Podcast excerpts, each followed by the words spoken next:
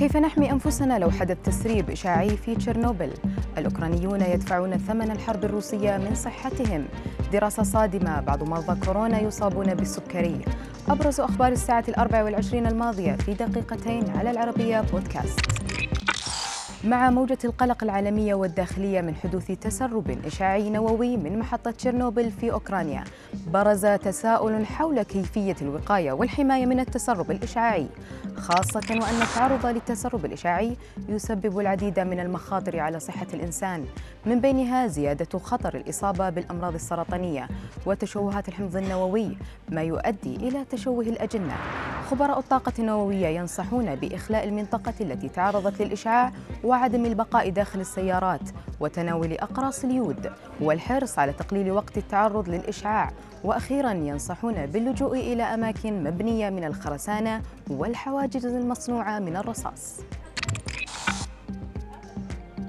في الحروب والصراعات تكون القطاعات الصحية والطبية الأكثر تضرراً وتعرضاً للضغط الهائل والمتواصل.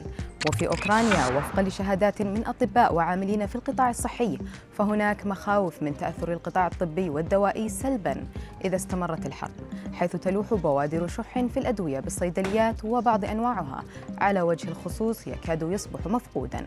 كما أن الأطباء الأوكرانيون متخوفون على الضحايا والمصابين بعاهات قد تكون مستدامة والذين هم بأمس الحاجة للعلاج وتوفير الأدوية والعلاجات ومختلف المستلزمات الطبية واللوجستية الصحية.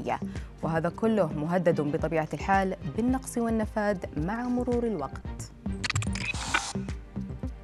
سمعنا عن عدة مضاعفات للإصابة بفيروس كورونا.